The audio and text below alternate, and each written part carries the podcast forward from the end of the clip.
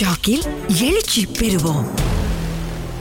ஒரு இளைஞன் இருந்தாரு. இவருக்கு எப்போதுமே ஐயோ இவன் என்ன பத்தி பேசிக்கிட்டே இருக்கான். ஐயோ இவர் என்ன பார்த்து ஏதாவது சொல்லிக்கிட்டே இருக்காரு. ஐயோ இவர் என்னுடைய வாய்ப்பை தட்டி பறிக்கின்றார். ஐயோ இவர் எனக்கு ஒரு தடைக்கல்லாக இருக்கின்றார் அப்படின்னு சொல்லி புலம்பிக்கிட்டே தான் இருப்பாராம். அப்ப அவங்க குடும்பத்துல வந்துட்டு ஏன்பா இப்படி புலம்பிக்கிட்டே இருக்க? உலகம் இருந்தா இப்படிதான் மனிதர்கள் நாலு பேர் இருக்கதான் செய்வாங்க. நல்லது நினைக்கிறவங்களும் இருப்பாங்க கெட்டது நினைக்கிறவங்களும் இருப்பாங்க. நாம பாட்டுக்கு தூக்கி போட்டுட்டு போயிட்டே தான் இருக்கணும். இதையே நினைச்சு நம்ம புலம்பிக்கிட்டு இருந்தா இதையே நினைச்சு வருத்தப்பட்டு இருந்தா வாழ்க்கையில முன்னேற முடியாதுன்னு எவ்வளவோ சொல்லி பார்த்தாங்க. ஆனா அவர் கேட்கவே இல்ல. நாளுக்கு நாள் அவருடைய அந்த புலம்பல் வந்து அதிகரித்து கொண்டே இருந்தது. மற்றவர்கள் மற்றவர்கள் நமக்கு என்ன செய்யறாங்க மற்றவர்கள் நம்மை திட்டிக் கொண்டிருக்கின்றார்களே நம்ம வாய்ப்பை தட்டி பறிக்கின்றார்களே அப்படின்னு அதிலேயே ரொம்ப கவனமா இருந்துட்டாரு. அதிலிருந்து தன்னை மீட்டுக் கொள்வது எப்படி? அதிலிருந்து மீண்டும் வெற்றி பாதைக்கு எப்படி செல்வது அப்படின்றதுல அவர் கவனம் செலுத்த மறந்துட்டாருங்க. இதனால நிறைய அடி நிறைய போராட்டம் நிறைய பிரச்சனைகள். அவருடைய தந்தையே அவருக்கு இதை உணர வைத்தாருங்க. வாழ்க்கையில முன்னாடி போயிட்டு இருக்கிற நாம திரும்பி நம்ம பின்னாடி யாரு வரான்னு கொஞ்சம் திரும்பி பார்த்தாலும் கூட சர்க்கிள் ஆயிரும் நம்முடைய வெற்றி வாய்ப்பு தள்ளி போயிடும். அதனால முன்னுக்கு நோக்கி போயிட்டு இருக்கிற நீ முன்னுக்கு மட்டும் பாரு. பின்னாடி யாரு என்ன சொல்றாங்க பின்னாடி யாரு வராங்க